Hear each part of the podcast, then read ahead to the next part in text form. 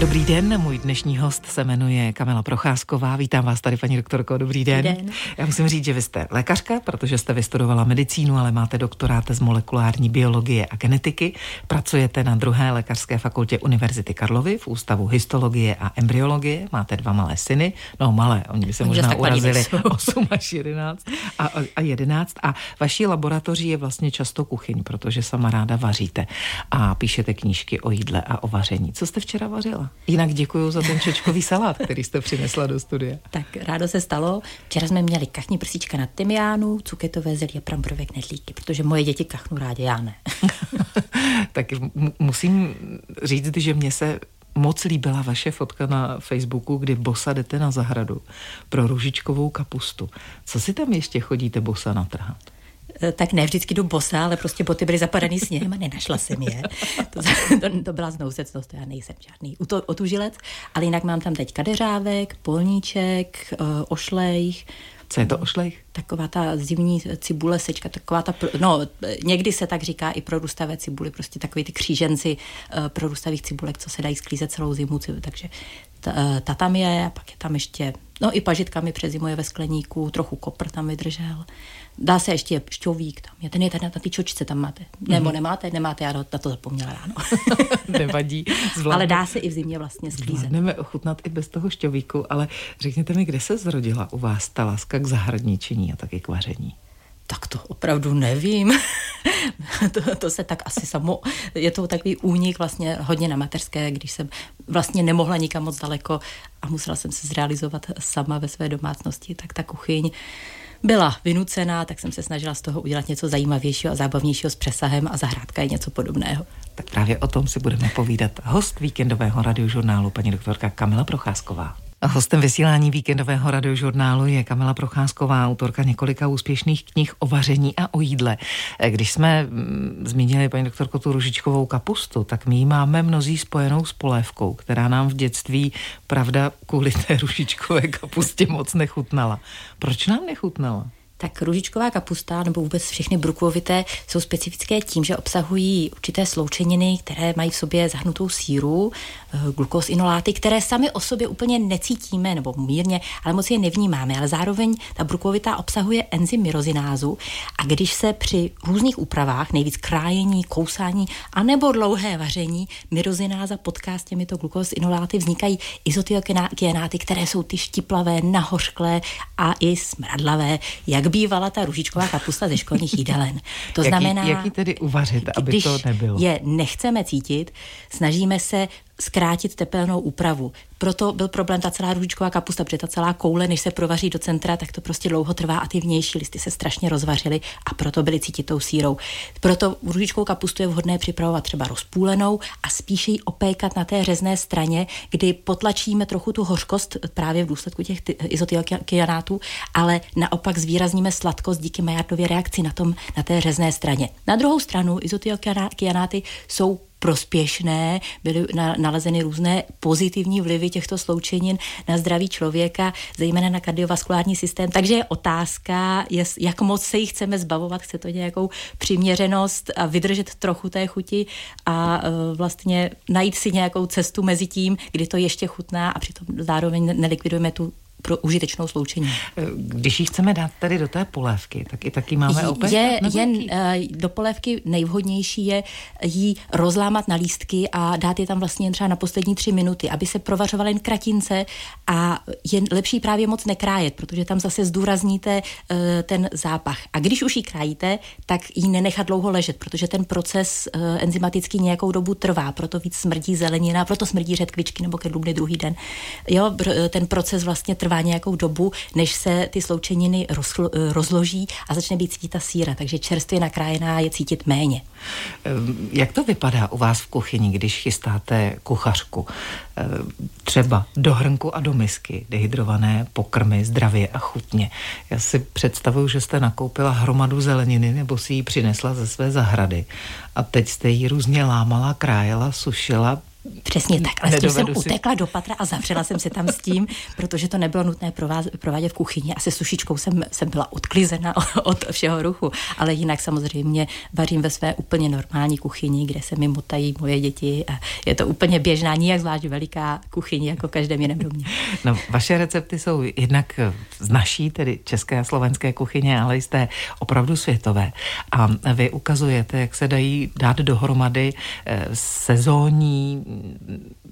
potraviny, suroviny e, a udělat je trošku jinak. Tak teď třeba nejdostupnější je kořenová zelenina, brambory, cibule, zelí. Co z toho se dá vlastně vykouzlit, aby to bylo trošku jiné a mělo to trošku jinou chuť, než na kterou jsme zvyklí? Tak opět většin, eh, jako chuťově příjemné obecně člověku je právě ty produkty té zmíněné Majardovy reakce. To znamená takové to lehce dohněda opečené, nesmí to být moc, pak už tam vznikají karcinogenní látky, ale prostě určitá reakce těch uh, vlastně sacharidů a bílkovin. Ona je poměrně složitá, mnohostupňová a e, ty různé meziprodukty mají prostě příjemné aroma. To je to, co nás láká. Takže kořenová zelenina je velmi chutná, když ji pečeme nebo nějak opékáme, protože ona má právě těch sacharidů hodně, že jo, byly i pokusy vyrábět uh, cukr z mrkve třeba v Rusku nebo i v jiných zemích. A i se tady vyrábí třeba sladká, uh, sladká šťáva z mrkve, protože má opravdu velký obsah sacharózy a uh, jiných sacharidů, takže vlastně tak právě tady ta reakce, která kombinuje něco tak i trochu s karamelizací, dává takovou tu příjemnou sladkou voňavou chuť, takže je skvělé jí různě péct, třeba z ní péct zeleninové hranolky, nebo i když z ní připravujeme třeba polévku, tak ji dělat z pečené zeleniny. Když ji upečeme a potom rozmixujeme do krémové polévky, ta chuť strašně získá. Pečeme jak? Pečeme v troubě, pečeme na másle, pečeme na v troubě, oleji, na sucho. pečeme v troubě. Uh, já teda většinou peču na pečicím papíře, protože šetřím v mytí plechu. A co se týče eh, tuků, je vhodné používat tuky, které vydrží vyšší teploty, takže máslo v tomto případě není vhodné. Když už, tak vyšší teplotu vydrží gý nebo přepuštěné máslo, které neobsahuje bílkoviny, které by se přepalovaly a z olejů je vhodný eh, ne úplně ten nejpanenštější olej jakéhokoliv druhu, protože všechny panenské oleje mají vyšší eh, vlastně příměs různých jiných sloučenin, kromě tuku samotného.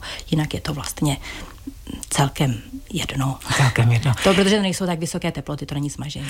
Kamila Procházková, naším hostem, pokud chcete, ptejte se. Dotazy zavináč rozhlas.cz. Náš host ve vysílání víkendového radiožurnálu lékařka medicíny, ale má doktorát, jak jsem říkala, z molekulární biologie a genetiky, paní Kamila Procházková.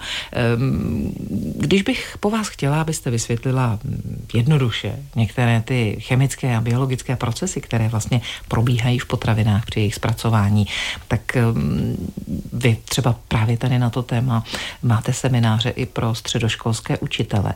V čem podle vás děláme nejčastější chyby? Jestli se vůbec dá eh, odlišit eh, lehce babská pověra od dobré rady, co se týká právě těch procesů během toho vaření jídla. Tam asi jsou často nějaké pověry tak na první pohled to vůbec jednoduché není, ale eh, člověk si to může zasazovat do dlouhodobého kontextu. A věci, které dávají smysl, obvykle bývají provázané s podobnou věcí někde jinde, když to čistá pověra bývá opravdu taková izolovaná od všeho ostatního a vlastně nedokážeme ji propojit prakticky s ničím, s žádným jiným jevem, ani nejen ohledně jídla, s žádným jiným jevem vůbec nikde v přírodě. Takže někdy to ale není lehké odhadnout a rozmotat, kde ta věc mohla třeba vzniknout jako jakým nedorozuměním, jazykovou změnou, protože se nám tady objevuje spousta slov z jiných jazyků, které třeba byly zmodifikovány a nějak změnily ten význam. Co vám takhle dalo zabrat, než jste rozpletla? Eh, no, to ne, nejsou úplně pověry ohledně jídla, ale já nevím, třeba Pishinger nebo tvrdý jak štolverk nebo nějaká úsloví týkající se jídla, tak chvíli mi trvalo, než jsem zjistila, co to je. Eh, když se podíváme třeba na bílek, když nám zbyde, tak jak ho mám uchovat? Můžu třeba bíleky zamrazit? Tak bílek můžeme zmrazit, respektive vajíčka můžeme mrazit odděleně, můžeme zmrazit zvlášť loutky, zvlášť bílky, ne dohromady, protože to se pak, co pak zmrazit to jde, ale nejde to pak rozumně rozmrazit, což bývá větší problém. Takže můžeme je zmrazit zmrazit, můžeme je i slít do krabičky, zmrazit si několik bílků najednou, anebo ho můžeme i pár dní uchovat v kladničce, čímž on ztrácí vodu a tenhle uh, méně vodnatý bílek se třeba hodí na výrobu nějakých sněhových, uh, sněhových dezertů, protože jak je hustší, tak je pak ten sníh pevnější. Takže Pavlova Takže ideální. Pavlova či makronky jsou docela fajn, lehce, ne dlouho, ale třeba den až dva uleželého bílku. Takže když začnu v pondělí sbírat bílky, abych jich na konci týdne měla to, sedm, kon, to konec týdne ideální. už je dlouhý. To. jak dlouho potom můžou být třeba, eh, jak ty žloutky, tak ty bílky v mrazáku? Tak co se týče mrazení, tak záleží, v jakém stavu tam tu potravinu vkládáme. Protože od okam, ona zůstává vlastně v tom stavu, v jakém jsme jim tam dali a ještě se pomaličku lehce kazí. I v mrazáku samozřejmě se potraviny lehce kazí. Záleží na tom, jakou teplotu v mrazáku máme, pokud dodržujeme těch alespoň minus 20, 20 24, no nebo alespoň minus 18, to tepleji rozhodně ne, tak se dá obecně říct, že se prodlouží, je to ale hodně hrubě řečeno, prodlouží se trvanlivost zhruba 40krát. Ale od toho mžiku, v jakém stavu to bylo v tu chvíli. Takže když něco nejdřív skladujeme dva dny v lednici a potom bychom si říkali, že za tři hodiny to vyhodíme, tak si to vynásobte 40. Když to, když tam vkládáme zcela čerstvou potravinu, kterou bychom tři dny nechali v lednici, když si to vynásobíte 40, tak dojdete přibližně k tomu rozumnému číslu. A co jsou ty nejčastější chyby, kterých se dopouštíme, aniž bychom tušili, že děláme nějakou chybu? Ať právě z toho fyzikálního, chemického nebo biologického procesu při vaření? Eh, tak co jsem tak vypozorovala právě v těch seminářích, co se eh, posluchači tak jako podivovali, tak je to uh, hodně chyby se skladováním různých potravin v nesprávných teplotách, buď moc vysokých nebo moc nízkých, nebo skladování různě pospolu nesprávnými způsoby. Potom velké chyby se týkají rozmrazování potravin, to je poměrně riziková disciplína, které, kde dělá hodně lidí dost chyb a potom různé domácí konzervace, což je taky vysoce riziková disciplína. Čerstvé potraviny nás až tak nemají jak ohrozit, kromě některých výjimek, zatímco při konzervaci vznikají ty nejkomplikovanější mikrobiologické směsi, takže konzervace jsou ty nejrizikovější. Dobře, tak se pojďme ukázat konzervace masa třeba. Tak konzervace masa to je něco, co je doma vůbec nejlepší nedělat. Eh, respektive je možné takovou věc dělat, ale s, s vědomím toho, jak komplikovaná e, situace to je, zejména z hlediska e, botulismu, který sice není častý, v České republice je incidence nízká v řádu jednotek ročně, ale když už se stane, tak úmrtnost se pohybuje až v desítkách procent, snižuje ji teda jako určitá léčba, která je dostupná, ale jen opravdu v centrech, takže otrávit se nějakou domácí konzervou někde v horách může znamenat dost velký problém. Tady v Praze samozřejmě na Bulovce se to vyřešit dá. Ale eh, to je specifická bakterie, která tvoří spory, je to půdní bakterie, která vytvoří spory a ty spory jsou schopny přežít prakticky téměř cokoliv. A ve chvíli, kdy se dostanou do té domácí konzervy, tak při převaření, při zavařování, že při převaření zabijeme ty bakterie jako takové, které tam jezdí a produkují botulotoxín, ale ty spory ne. Spory za 24 hodin začnou klíčit a začnou potom produkovat botulotoxín a to je ten důvod těch otrav klobásovým jedem. Právě to dodatečné vyklíčení těch spor. Ničí je teplota, eh, která, které je možné dosáhnout pouze autoklávováním což u nás doma úplně nejde. Existují speciální tlakové hrnce na domácí konzervaci, ale není to snadné, takže pak možností je tyndalizace. Povídat si budeme s doktorkou Kamilou Procházkovou i po zprávách po půl jedenácté. Tady je radiožurnál, zdravíme vás, dobrý den. Tím hostem je Kamila Procházková, autorka knih Do hrnku a do misky, dehydrované pokrmy, zdravě a chutně, celoroční plánovací kuchařka nebo domácí špajska. 100 receptů na uchovávání ovoce, zeleniny, hub a bylinek. Já bych ještě, paní doktorko, se vrátila k tomu masu. Když si bavíme o těch biologických a chemických procesech, co se týká vaření, mražení, tak třeba Říkala jste nejvíc chyb, že děláme u masa, u toho rozmražování. Ehm, setkala jsem se i s tím, že ho dávají lidé do teplé vody nebo do trouby, aby rychle to je povolilo. špatný nápad. Prostě, když chceme rozmrazovat maso, musíme na to pomyslet včas a rozmrazovat v lednici, protože při teplotě nad 4 stupně už vlastně dochází k opravdu rychlému množení bakterií, které v tom mase jsou. V mrazáku ty bakterie přežívají, jenom jsou většina z nich, kromě listerí, které se dokážou množit i trochu v nízkých teplotách, tak většina z nich se zastaví ale jakmile přijde do tepla, tak zahájí rychle bujně své množení, takže to maso je pak výrazně kontaminované a zejména pokud to maso používáme potom třeba na jenom krátkou minutkovou úpravu, kdy se úplně nepropeče, tak to tam prostě všechno zůstává. Takže rozmrazujeme v lednici, anebo případně úplně rychle miklovené troubě, kdy to vlastně žádná bakterie nestihne. S Kamilou Procházkovou si povídáme ve vysílání víkendového radiožurnálu. Když jsme se bavili o tom, jak uchovávat potraviny, tak proč třeba polévka, kterou zamrazíme, když jsme se bavili o tom ražení, paní doktorko, potom nechutná tak dobře jako uvařená. Když ji máme v lednici, tak je den ode dne lepší a lepší. Co se tam děje? Tak to záleží samozřejmě na typu polévky, protože třeba zamrazení čirého vývaru je celkem bezproblémové, ale jsou polévky, které obsahují eh, součásti, které obsahují hodně vody, hlavně různé druhy zeleniny, nebo třeba ty brambory už několikrát zmíněné. A eh, vlastně v lednici se ta voda zmrazí na krystaly, které trhají texturu té potraviny a potom je to takový matlavý a to kašovitý. Druhá věc je, že dochází v mrazáku k deemulgaci různých emulzí, takže polévky, ve kterých byla smetana nebo nějaká emulze třeba žloutku, eh, co se používá třeba do některých, eh, do, do francouzské eh, česnekové polévky nebo do bujabézy, tak tam vlastně se dochází k deemulgaci té struktury příbuzné majonéze a opět se změní textura, která nám není chuťově příjemná.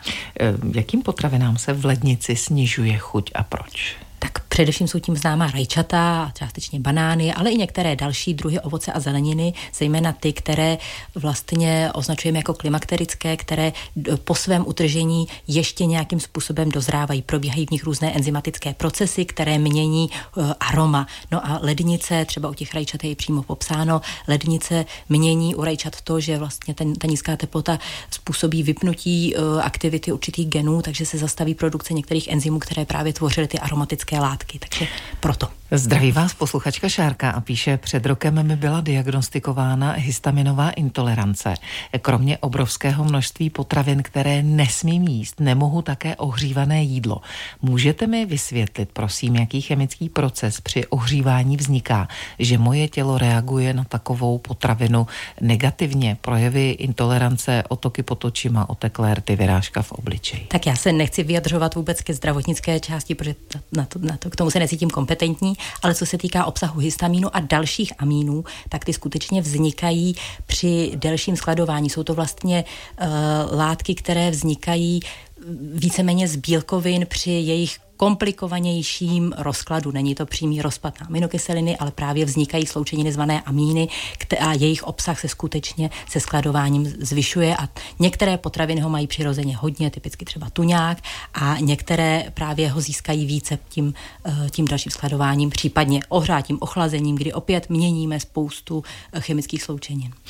Takže ohřívat... Eh, ohřívat je, eh, ale to je potřeba se zeptat svého lékaře, co doporučí, jaké množství ohřívat, jako co je ještě přípustné pro daného pacienta, to nemůžu já komentovat. Děkuju, pokud chcete, ptejte se i vy, dotazy zavináč rozhlas.cz. No, když jsme tady zmínili třeba ty brambory, tak dají se uchovávat e, mražené, když jsou syrové, to jde. No, tak na půl, protože vlastně víme všichni, že když nám přemrzly brambory, tak zesládnou, protože vlastně ty škroby v nich se rozloží na krátké sacharidy a e, to většině lidí úplně nechutná. Takže zase všichni známe mražené hranolky no a trik je v tom, že ty jsou blanšírované krátce, e, čímž a nebo jsou vymývané, nebo se z nich škrob vymývá máčením, čím se sníží ten obsah škrobu a potom vlastně tím přemrznutím tolik nezesládnou.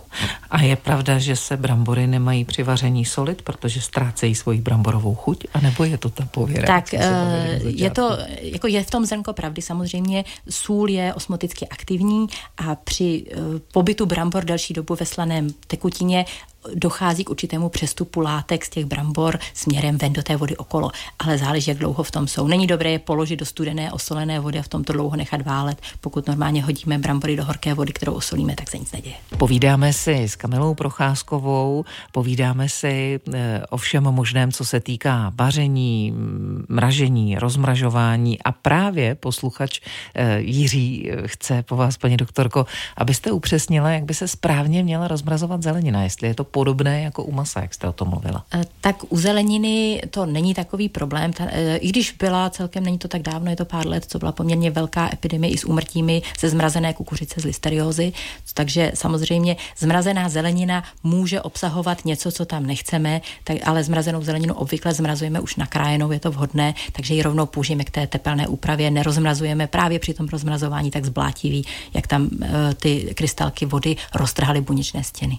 Posluchač Posluchač eh, Standa píše, jak dlouho se dá skladovat potravina při těch minus 18 stupních, že to nějak přeslechl a ptá se, jestli je dobré jíst syrové brambory, eh, že si takhle snaží zaplnit do žaludek a střeva a nepřibírat. Tak co si o tom myslíte? A také, pardon, ještě co si myslíte o topinamburech, které jí také syrové? Tak, eh, první bylo, teď nevím. Eh, jak dlouho vydrží potraviny eh, Přibližně 40krát tolik, než by vydržela, kdybychom ji měli jen tak. Ale záleží, v jakém stavu jsme ji tam vložili do toho mrazáku. Když je v perfektní kondici, tak 40 násobek času, co by byla jinde. Potom brambory, Jíst syrové brambory jsou toxické.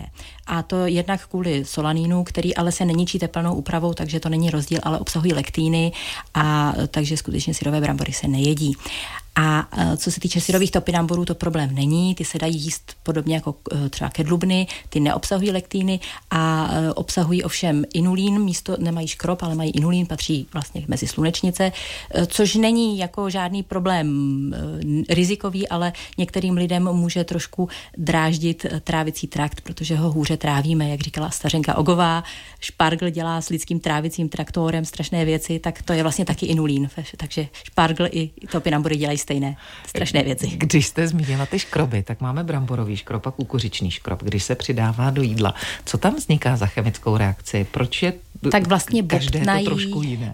Uh, ty různé škroby mají různé poměry amylózy a amylopektinu a vlastně uh, ty dvě složky škrobu jsou jedna taková dlouhé vlákno a druhá je rozvětvený stromeček. A ten rozvětvený stromeček ve vlhkém prostředí bobtná, bere mezi sebe ty molekuly vody a tím vytváří takovou tu škrobovitou strukturu, která po uvaření se stabilizuje do, ta, do toho rosolu, který známe. Mm-hmm. No, když jsme zmínili brambory, topinambury, můžeme zmínit třeba i batáty. Měli bychom si podle vás k ním najít cestu? Měli by být Já mám batáty ráda, protože jsou takové sladší než brambory. Krom toho, já jsem na brambory alergická, takže pro mě jsou taky batáty určité řešení. Oni jsou kaloricky hodnotnější, jak eh, výživnější, tak zároveň mají i víc vlákniny, takže mají naopak nižší glykemický index než brambory a jsou zajímavou alternativou brambor i proto, že obsahují hodně karotenů, to vidíme i na té jejich oranžové barvě, takže můžou být docela dobrým zdrojem karotenoidů. Jak je sama v kuchyni připravujete? Mám nejradši pečené batátové hranolky. Přicházejí další dotazy na našeho dnešního víkendového hosta, paní doktorku Kamilu Procházkovou. Petr vás zdraví a ptá se, jestli jste někdy jedla bramborové mřížky. A pokud ano, jaký jste z toho měla chuťový pocit? Tak já jsem bramborové mřížky asi nikdy nejedla, ale pokud bych je teoreticky jedla, tak si dokážu představit, že to bude asi něco hranatého a náš mozek vlastně vyhodnocuje hranaté potraviny jako méně sladké než zaoblené a kulaté, takže předpokládám, že třeba pokud to bylo dělané z nasládlých brambor, tak ta chuť bude méně, méně dosladká, ale nevím, protože neznám ten výrobek. Takže když chci sladké, tak si když nakrájím chci sladké, nakrájím na kulato. Mrkev, mrkev nadušenou, mrkev s nakrájím na kolečka, zatímco do polévky, kterou nechci mít na sladko, ji nakrájím na hranaté kostičky nebo žilien nuličky nebo tak. Aha. No, když jsme u toho sladkého, tak eh, teď hodně lidí, protože začaly jarní prázdniny, odjíždí lyžovat i do zahraničí. ne. Zač, za, začali včera, včera vlastně, začali, mm-hmm. no, ale do Rakouska. Mně se vždycky vybaví uh, takový ten velký kinotýk Nedlík. Uh, ostatně on vlastně patří i mezi postní jídla, takže si ho můžeme dát i teď.